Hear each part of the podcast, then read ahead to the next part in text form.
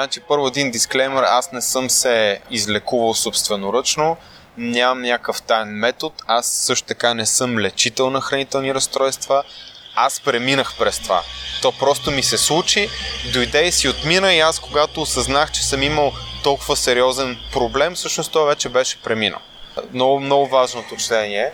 За тези, които не знаят а, и, и, не са запознати, аз а, в стремеж си да имам наистина много добра форма, особено когато съм изложен на толкова инстаграм, фитнес модели и така нататък. Всеки иска да постигна повече.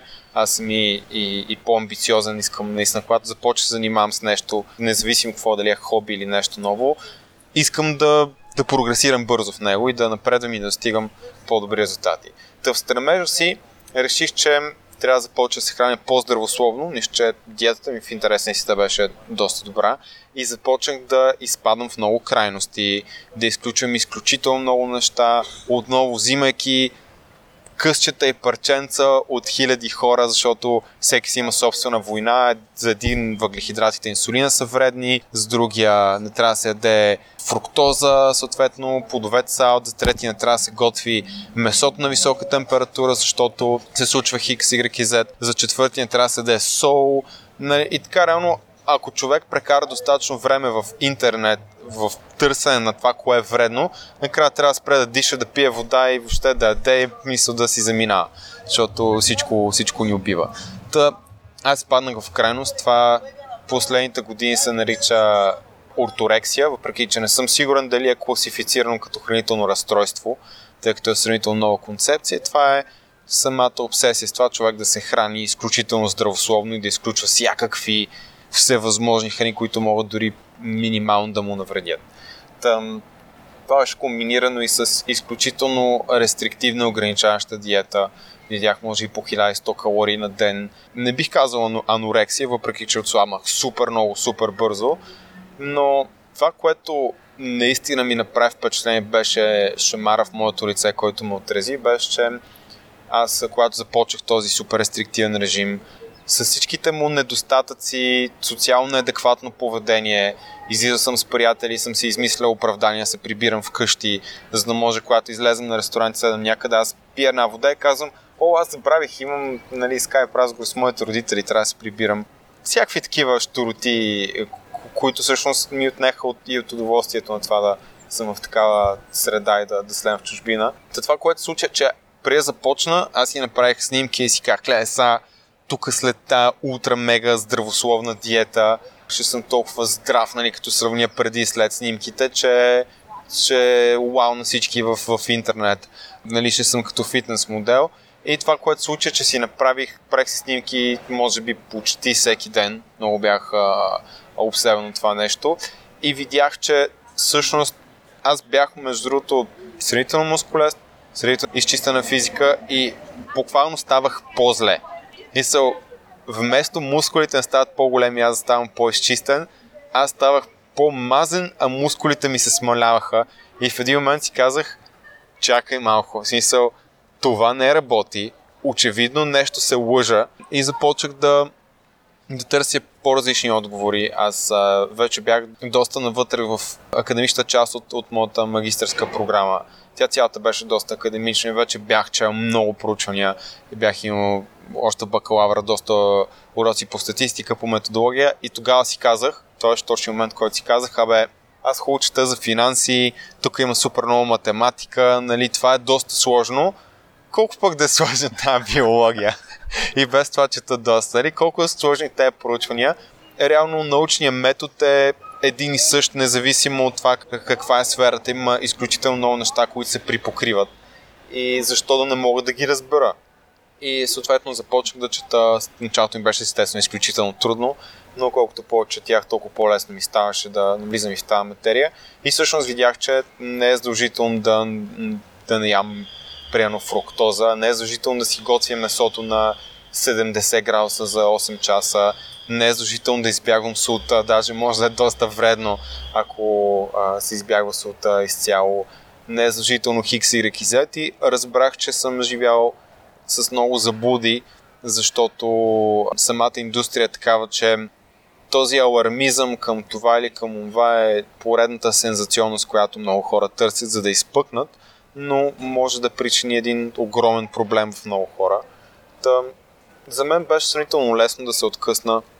Знам, че за някои хора е много по-трудно, отнема години и, и мен също така, докато наистина се отпусне и възстанови ми отне доста време, но бих го придал на това, че аз съм изключително аналитичен. За мен този начин, научен метод е много по-достоверен от а, това, което пише който и да е.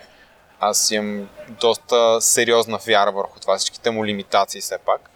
И много лесно се убеждавам от данни, когато са солидни. И това беше момент, в който си казах, окей, не, не ме интересува какво ми говори този човек или този авторитет, независимо, че е супер здрав и нацепен и голям, защото научните данни очевидно доказват нещо различно. Та, общо така протече при мен целият процес.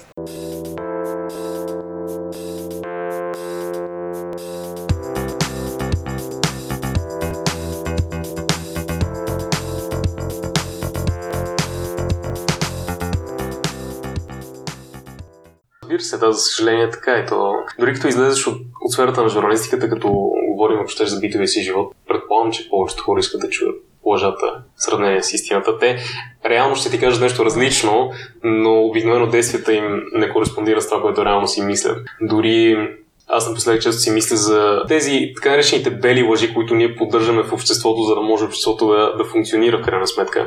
От сорта на това, че Значи, независимо, ако работиш усилено, нещата ще ти се получат. Това е една от белите лъжи в обществото. Нужно е ние да вярваме в това нещо, защото ако спреш да вярваш в това, просто някакси губиш, губиш посоката. То реално не е така. Мисъл, можеш да работиш адски много и просто да извадиш най-лошия късмет на света и нещата да не се получат. Но е нужно да вярваш, че ще се получат, защото обикновено така се случва. И иначе, ако изгубиш тази вяра, по какъв начин друг ще, ще храниш а, своето желание да продължиш да се развиваш в дадена посока. Така че, не знам, темата за лъжата и за истината е много интересна. Разбира се, когато става въпрос за журналистика, там няма никакъв спор, че трябва да преследвам истината, трябва да...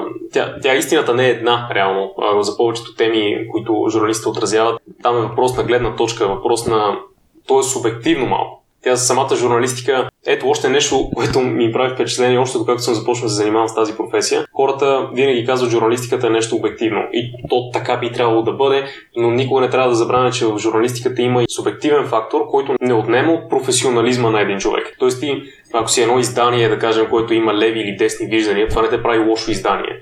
Напротив, според мен е по-хубаво да имаш позиция. И една от големите разлики между българската медийна среда и чуждестранната медийна среда, давам една пример с американската, с британската и така нататък, е, че в България изданията избягват, поне откакто аз ги следя, избягват това да, да вземат позиция. Да кажат по време на избори ние подкрепяме този или този кандидат. И има обективни причини за това нещо. Една от причините е, че в България всеки смисъл, ако едно издание направи нещо подобно, веднага ще бъде осъдено доста широко в общественото пространство. Но ако погледнеш, примерно, какво се случва преди избори в Штатите, там много ясно, примерно, Нью Йорк Таймс казва, ние подкрепяме Хилари Клинтон. И това няма нищо лошо, защото обществото е свикнало на това нещо. Обществото е свикнало изданията да имат позиция. Така че това не отнема от истината на някакво събитие. Въпрос е ти от коя гледна точка ще го разгледаш и каква ти е аудиторията. И от гледна точка на зрителя пък и слушателя да кажа, когато разбереш това нещо, за да можеш реално ти да си максимално информиран по дадена тема, ти трябва да четеш и едните, и другите издания. И прогресивните, и консервативните издания. И в България, за съжаление, може би няма достатъчно качествени гледни точки, които да идват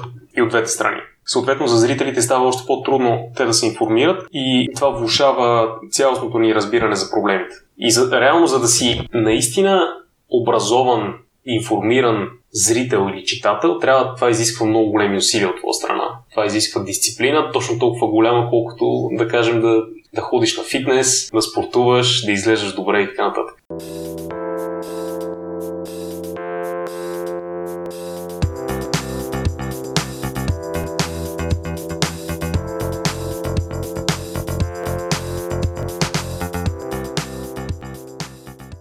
Значи не казвам, че е лесно.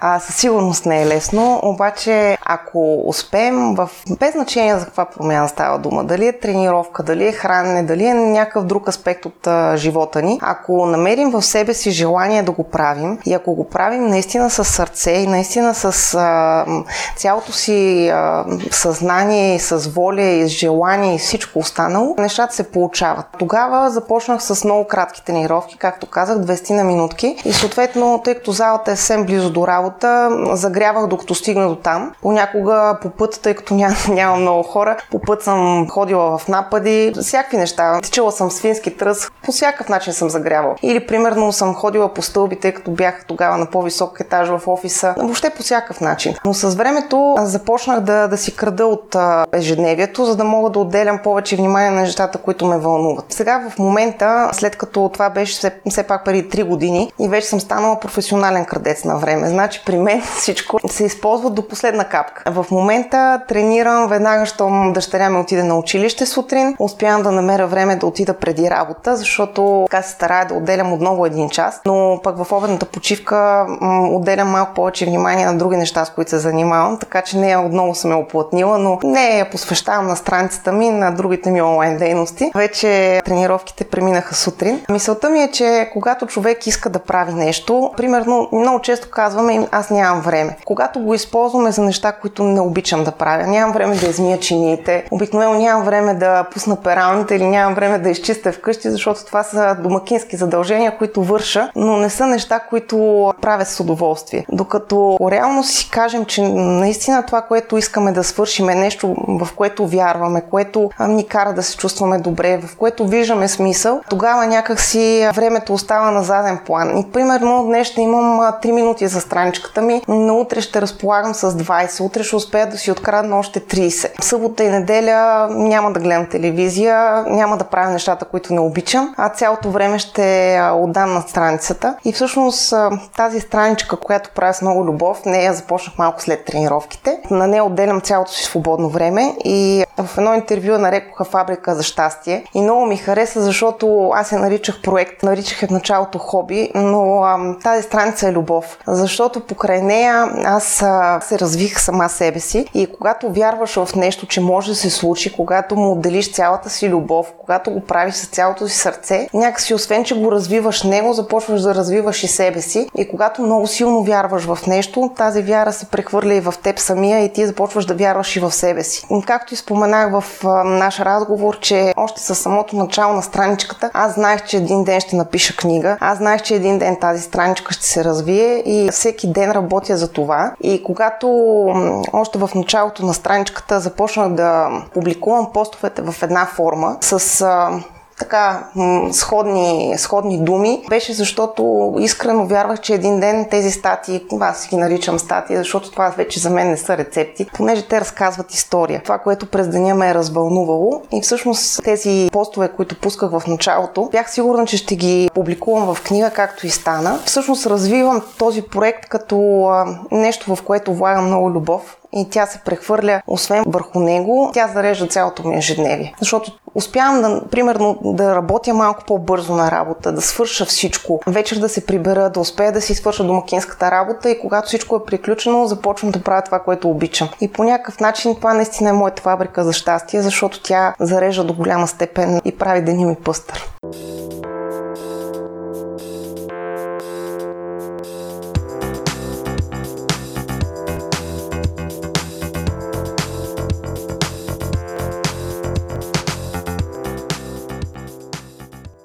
Ами, страха все още го има. Все още го има. То не е страх като, как ти кажа, че примерно страх от тъмното, нали, и да се завивам през глава. То е, да речем, страха е в много така различни варианти. Страх те да не загубиш, да не се изложиш, да, да не би да играеш по-зле, колкото си тренирал, защото те гледат много хора, нали, пренапрежение от големия формат, в който играеш така нататък. И тия неща много се изглаждат с течение на времето и с опита определено, защото в началото аз помня, че много-много не можех да се контролирам и особено в спорта, ако не можеш да си контролираш емоциите, тогава изключително се пренавиваш и почваш, почва адреналина да, да води на твоята игра, независимо дали е футбол, дали е бокс, дали е какъвто и да било спорт, обаче в бокса, когато го позволиш, тогава може да бъдеш изключително наранен, защото ти спираш да мислиш и в един момент просто само единствено емоцията те води. Нали? Страха може по различни начини да се да реагира в дадена ситуация. Да речем, ако те е страх на ринга, може да се пречупиш и да те смачкат от бой. Има го и този момент, нали? Просто не мога нищо да направиш. Има друг а, момент, в който може да станеш изключително агресивен, нали? Което в един момент може да ти помогне да спечелиш, обаче в друг момент, ако си прекомерно агресивен, без мисъл, това е точно поради нали, някакво пренапрежение, тогава също е много опасно, защото когато не мислиш, тогава наистина може да бъдеш изключително наранен. А, в а, бойните спортове това, че загубата при нас може да бъде много жесток. Нали, да речем, нали, не омалъжавам другите спортове. Но искам да кажа, че да речем, ако загубиш над бадминтон, просто ще си тръгнеш с наведена глава. Докато ако загубиш на, в боксов матч, ММА матч или кикбоксов, може да си тръгнеш на носилка. И то си е напълно реално, защото човек срещу тебе буквално смисъл се опитва да нарани.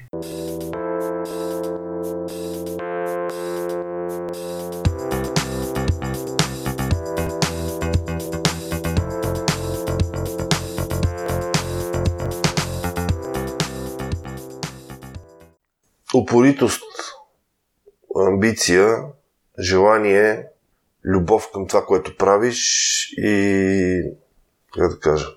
Аз съм от типа хора, които когато имам някаква цел и мечта, я преследвам до край и не се отказвам до последно. Няма значение какво ще ми струва това. Това ме държи в кондиция, държи ме жив и ме кара да бъда изобретателен, да бъда да бъда напорист и да си следвам желанията и мечтите, което ме прави щастлив като цяло.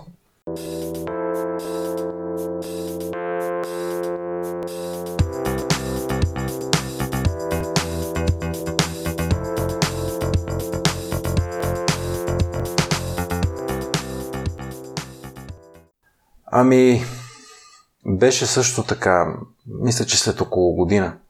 След около година, значи, може би твоите слушатели не знаят, но аз излекувах единствено и само чрез билколечение, с помощта на, на една невероятна душа, с която се срещнах. Моя голям и единствен лечител в живота до момента, който успя да ме излекува, но той се зае първо с това да лекува сърцето ми, в прекия и в преносния смисъл, главата ми и до известна степен бих казал вярата ми. Защото лека по лека вярата започна да се появява. Започнах да вярвам все повече в най-различни неща, да се допитвам и до него. Позитивни неща, държа да отбележа. И в един момент, много преди да се излекувам, аз знаех и усещах, че ще, един ден ще ходя а, гордо изправен и болката ще е в миналото. Но буквално деня, в който се случи това нещо, бяхме се разбрали с него да се видим. Той ме помоли да мина през болницата, все пак да си направя една снимка. Той ми каза, аз правейки ти преглед тук, зная, че ти си изключително здрав и го виждам. Сигурен съм, че и ти го чувстваш. Просто е така си направи една снимка. Ами, досадно ми беше да си призная. Аз от тогава ненавиждам хора с престилки, болници и така нататък, без да ги осъждам, просто на мен ми влияят по различен начин. Отидох, направих си въпросните изследвания отново, снимки и хората в Ренгена ме разпознаха и задължително ме пратиха при ревматолозите които останаха изумени и онемяли, че няма следа от заболяване. Това не беше толкова емоционалното. Дори бързах, защото исках да си хвана бързо автобуса за Троян, от Ловеч за Троян, за да мога да отида при него и човека ме, а, в смисъл ревматолога, той ми подаде ръка, поздравление, вие сте се излекувал, може ли тук да ви пишем в един учебник, който веднага ме ядоса и дай си ми снимката и да си отивам, аз ще ме пишете в учебници мене. Така отидох нали, при моя човек, той погледна я така за около една-две минути.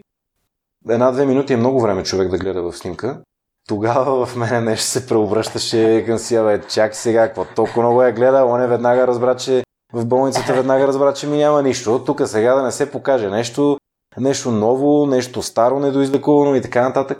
Човека гледа, гледа, гледа и в един момент ми каза, малко повече ядки да хапнеш, е, а иначе си здрав. Не знам точно той какво видя, така и ми каза, но нали, тогава пак аз си отдъхнах. Мисля, че момента, в който си тръгвах точно този ден от него, нещо мина през мене като ток, като чувство, като емоция, която, която отново не си позволих сега да изживея. Имам предвид в този момент тогава.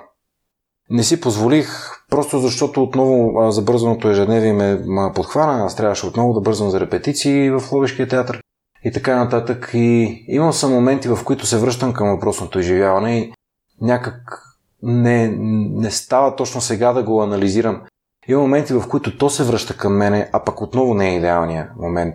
И а, вярвам, че чрез професията ми, специално чрез а, ролята ми в една от нашите постановки, пиесата Uppercut на украински, украински автор Виктор Смиренко, в този период попаднах на тази пиеса и вярвайки, че нещата не ни се случват просто е така, че всичко е част от някакъв много голям замисъл, от който, който е доста по-велик от нас. Всичко така ми се случи и в пиесата главният герой преживява нещо много близко, но са доста по-големи мащаби. И може би съм се връщал към чувството, когато съм е чел, когато съм я анализирал. Но ето към днешна дата с колегите на театър в Халк започнахме да работим върху постановката и вярвам и се надявам, че когато тя един ден излезе, тогава и в духовен, и в материален план всичко ще си дойде на мястото и аз ще мога да съпреживея това чувство заедно с героя си и да го изкарам навън, точно там, където е най-необходимо.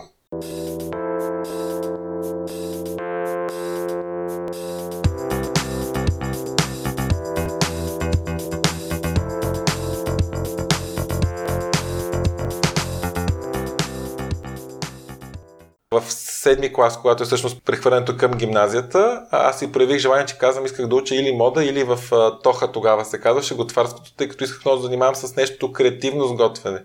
Моите родители категорично бяха против, тъй като нито дизайнерите, нито готвачите се намираха като професия в това време, в които са престижни, макар че нещата доста се промениха. И казаха, че по-добре да следвам економическа гимназия, тъй като независимо какво работя в живота, ако реша един ден да се върна, в смисъл нали остана без работа и какво, това е нещо, което би ми подпомогнало. Та така от това уж, което ме набутнаха, успях да мина гимназия с ам, специално счетоводство, завърших и економическия, практикувах даже 7 години и през цялото това време, което осъзнах всъщност е, че не съм себе си. Защото купувах си щастието чрез покупките заплатата, която изкарах от счетоводството, която беше добра. Не ме правеше щастлив, тъй като просто след това компенсирах неща, които си мислих, че ме правят щастлив, а то не е така. Много е важно човек да работи това, което му доставя удоволствие, независимо какво е то. Няма лоша професия, няма грозна професия. Дори където го казваме често понякога, дори жените, които продават, златотърсачките, които ги гледаме по телевизията, това също е професия и се изисква някакъв талант да бъдеш. То не всеки може да бъде това нещо. Така че нека всеки си има таланта, който си го развива да следва това, което наистина го прави щастлив. И така станаха в процеса след това, когато се запознах с моя партньор текущия, Гоце, той всъщност живееше с квартиранците му, бяха в курса по мода. И моят така притъпен инстинкт към модата, който беше притъпен от економическите, се възпромени отново. Аз точно тогава си бях върнал от щатите и като един студент от бригада, който обикновено ходи там и може да си напазарува техника. За тези години все пак става дума за преди 13 години. Дигиталните фотоапарати не бяха много популярни, в, както са в момента. Бях с един дигитален фотоапарат, се върнах и започнахме да правим много снимки с тях на фотосесии. Много всъщност съживи се в мене страста по модата и така реших всъщност да се пробвам да си завърша това, което съм искал да завърша. Подавах си документите за London College of Fashion в Англия, където много амбициозно исках да завърша моден дизайн. Не ме приех, казвам го откровено, тъй като аз исках да кандидатствах за магистър, не кандидатствах за бакалавър, тъй като си помислих, че вече съм напреднали години, все пак на 24 години, те първо още 5 години да изкарам в висше образование, ще е за загуба на време, но поради силната ми диплома и оценки ми препоръчаха всъщност, че мога да завърша моден маркетинг. И така стана. Записах се, много съм доволен, защото винаги го казвам с насмешка, аз бях един напълно неграмотен човек от гледна точка на мода. За мен модата се свеждаше до така малко популярния менталитет в източна Европа, да нося маркови дрехи, да си пише логото, да се вижда смисъл къде са ми похарчени парите. От тази гледна точка, дори като влязах в първия час в курса, много се смеете, говореха, имаше така, бяха събрали преподавателите всички ученици, за да могат всеки да ни се запознае, да се заговори и за да пречупат средата да не е толкова стерилна, говореха тогава за Кристиан Диор, за други дизайнери. Аз стоях като едно теле в железница, както се смея. и не разбира за какво става дума. Казвам кой е Кристиан Диор, кой е Джон Галяно, кои са тези хора. Всъщност беше ми абсолютно непонятно, нали? Знаех само Долчи и Габана, защото бях, за България бяха тогава популярни, но успях всъщност от един от последните в класа, завърших с един от най-голям успех в това. Много, много съм благодарен. Това нещо просто корено промени живота ми.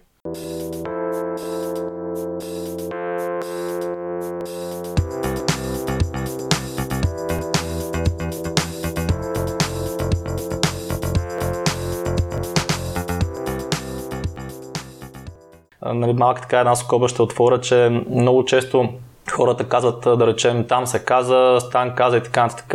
И хората, които виждат този коментар или примерно този подкаст, приемат само това, обаче не, не отиват да видят точно какво е казал Стан или точно какво е казал Никола и започват да си измислят някакви неща, така да се каже. Мозъкът започва да наслагва някакви неща, тъй като ние сме мързали по природа.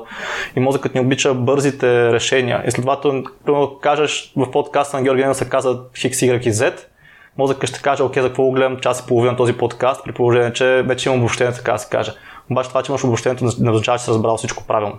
Така ще вмъкна някаква скобичка за това упражнение. Ти говориш в момента за едно упражнение, което споделих там, а именно когато решиш да правиш нещо, имаш някакво много голямо и трудно решение за, за взимане, това, което може да направиш е да си разпишеш ако вземеш това решение, кои са най-лошите последствия, най-лошия сценарий, който може да се случи в твоя живот, разписваш тези сценарии, след това срещу тези сценарии, може да има примерно 2, 3, 4, 5 точки, срещу тези точки записваш нали, какво ще последва на база на това, което се е случило този сценарий и какви са полуките, които си взел. И така по този начин научаваш нали, неща, които все още не са случили. Тоест взимаш уроци от неща, които все още не са случили, защото обикновено хората взимат уроци вече като са сбъркали и понякога и тогава не ги взимат и пак бъркат. Така по този начин реално виждаш, вече виждаш цялата картинка, така се каже. Вече не си пиксел. Ако мога да направя така аналогия, ако си в една гора и гледаш едно дърво отблизо, не може да видиш едновременно нали, кората му и листата му и така. Виждаш, виждаш само кората му, само листата му, но ако погледнеш от хеликоптер отгоре, може да видиш цялата гора. Така че като направиш нещо такова, наистина виждаш цялата гора. Виждаш се едно целия си живот след 20 години. И какво направих тогава? Трябваше да напускам, ти ме питаш за този, този момент, в който трябваше да напускам работа.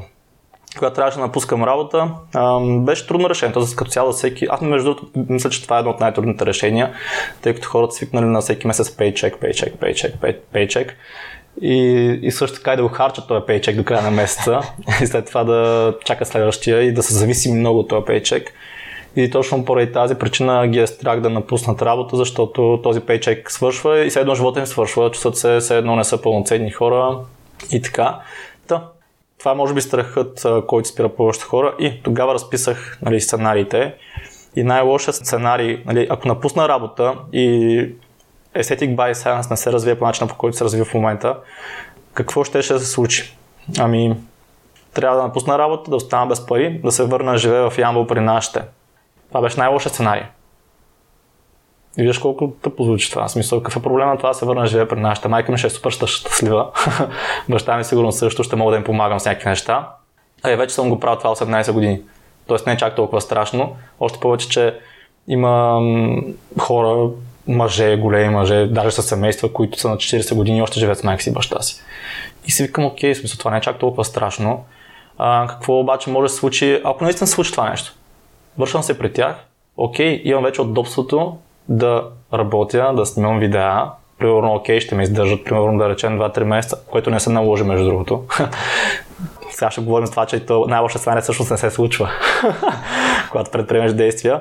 Та, това, което може да се случи, нали, се превера при нашите, да ме издържат, да речем 2, 3 или 4, 5 месеца и да набера отново скорост с видеа, с стати и реално по този начин да завъртя колелото на нови клиенти и да се отцепя след това отново от тях. А то какво се случи? В момента, в който напуснах работа, аз почти веднага, нали, тогава записах и курса на Мено, който е 250 долара на месец. Купих си и камера, която е, беше 1200 лева тогава, нещо такова, вече напомня, но пари, които ги нямах в принцип. so, има ги, реално бяха изплатили там някакви неизплатени отпуски или нещо такова и аз ги пръстах всичките пари за камера, да мога да вдигна а, качеството на, на съдържанието, което правим.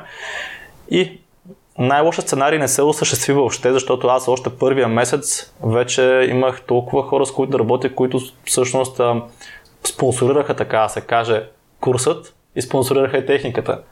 И аз не съм бил в тежест на нашата по никакъв начин и в момента, в който наистина набрах инерция и да почнах да се изместих от тях просто. Та, за някой друг може съвсем друг сценарий. Примерно да речем някаква инвестиция в, измислям си, то, то кола не е инвестиция, да речеме, но примерно колата е много жизненно важна, много жизненно важна за този човек, примерно трябва да пътува, работата му е свързана с, с, колата. И какъв е най-лошият сценарий, като си купиш тази кола? Ми, примерно да, да фалираш и да не мога да изплащаш примерно лизинга на новата кола. Окей, връщаш я и си купуваш стара. И си готов. Това го още от малък. Още сигурно първи, втори клас, когато получа някаква много слаба оценка или пък се изложи нещо много яко в даскало. И такъв се прибирам, нали, и съм, примерно да речем, някакви такива детски неща. Примерно, защото аз тогава бях малък и давам пример с наистина нещо, което е заложено в мене. И мисля, че ще е много силно. Примерно да речем, знаеш, като бяхме малки, бягаме ха-ха, се бушкам гащите и после смях, нали, фън. И не, с- се сещам, дали се е случило нещо такова при мен, но да речем случило се. И се връщам назад, нали, от училище вече и си мисля как, а, нали, ще ме подиграват утре или в други ден цяла седмица за това, нали, че примерно някой друг ме е свалил гаща. И тогава винаги си казвах, е, какво пък, не съм, нали, не съм умрял. Или нещо такова. И следователно, така се научих да съм непокист. Когато получа двойка, е, какво пък, смисъл ще ме набие баща ми и толкова. После пак съм всичко ще е окей. Пак съм, тогава пак съм премислил най-лошия сценарий. И реално никога пак не се е случило. Примерно баща ми казва, а бе, нали, един ученик без двойка и войнка без въшка, нали няма. И съм такъв, а, значи това работи. не се случва най-лошото, което съм си представил. Това с примерно, че ще му подиграват цяла седмица, отивам на следващия ден, никой не му пука, че вчера примерно са им паднали гаща или нещо такова, че са скъсали. А, да, бях коледар всъщност, да, бях коледар и им паднаха гаща. Да. Вече сетих защо имам този спомен в главата. Явно не е измислица. Така че да, трябва да сме смели и непокисти понякога.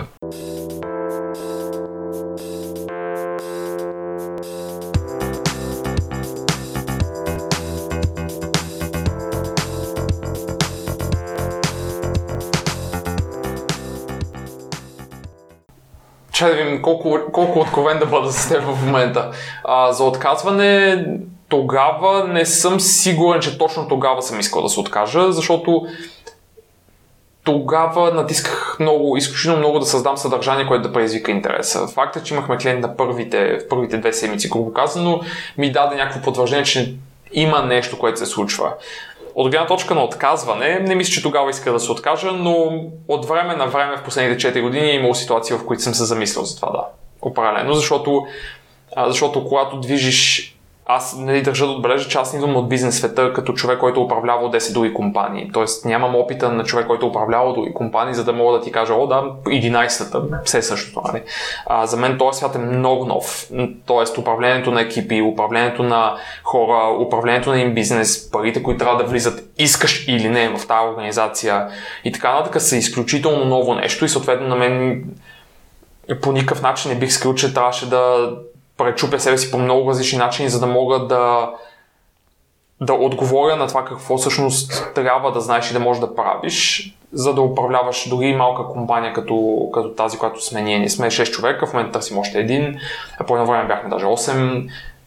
Така че доста различен свят е, идва с много интересни предизвикателства, определено, идва с доста тежки моменти със сигурност някои моменти, които са тежки, стигат до екстремизми. В, от рода на нали, понякога да нямаш пари, да а, просто да имаш проблеми с хората, които са вътре и така нататък, или пък да имаш проблем с клиент, който по една или по друга причина просто реагира толкова негативно, че потенциално, както се казва, ако от, отвори устата нали, на на улицата, може да ни сегне цялата репутация, дали има правото и, и така нататък. Коренно различна дискусия, но е бил склонен да го направи поради една или друга причина. И когато тези неща се натрупат, нали, както сеш, ако в един месец ти се, ти се случат 20-30 такива неща, които всички, нали, един шамар, втори шамар, трети шамар и те, ти не мога да погледнеш още, нали, постоянно нали, едно зло не идва само, нали, така казват хората. Когато просто се натрупва, натрупва, натрупва, ти се опитваш да реагираш и да оправиш едно по едно, едно по едно, и също време става все повече и все повече. А, има моменти, в които определено съм искал да се откажа, обаче в крайна сметка съм казал, стига, в смисъл, ах, стига. Не, ще... стискай зъби и действай сега. Аз обичам да казвам, че когато си се хванал на хорото, играеш хорото. Хорото е такова каквото е. Ако не ми харесва, най-лесното е да спра цялото нещо. Не? Мисъл, всеки един момент мога да спра и да кажа на всеки това беше гайс, нали, до тук бяхме. Това е, когато ръководиш организация и екип за себе си, според мен трябва да си готов на да просто да минаш през определени ситуации, които не са толкова лесни. И не са за всеки, според мен. Някои хора биха, няма да се оправят в това. Познавам много такива хора. И не го казвам за да се хвали нещо такова, просто казвам, че това наистина не е за всеки, защото емоционалното напрежение, което трябва да понасяш понякога е просто прекалено.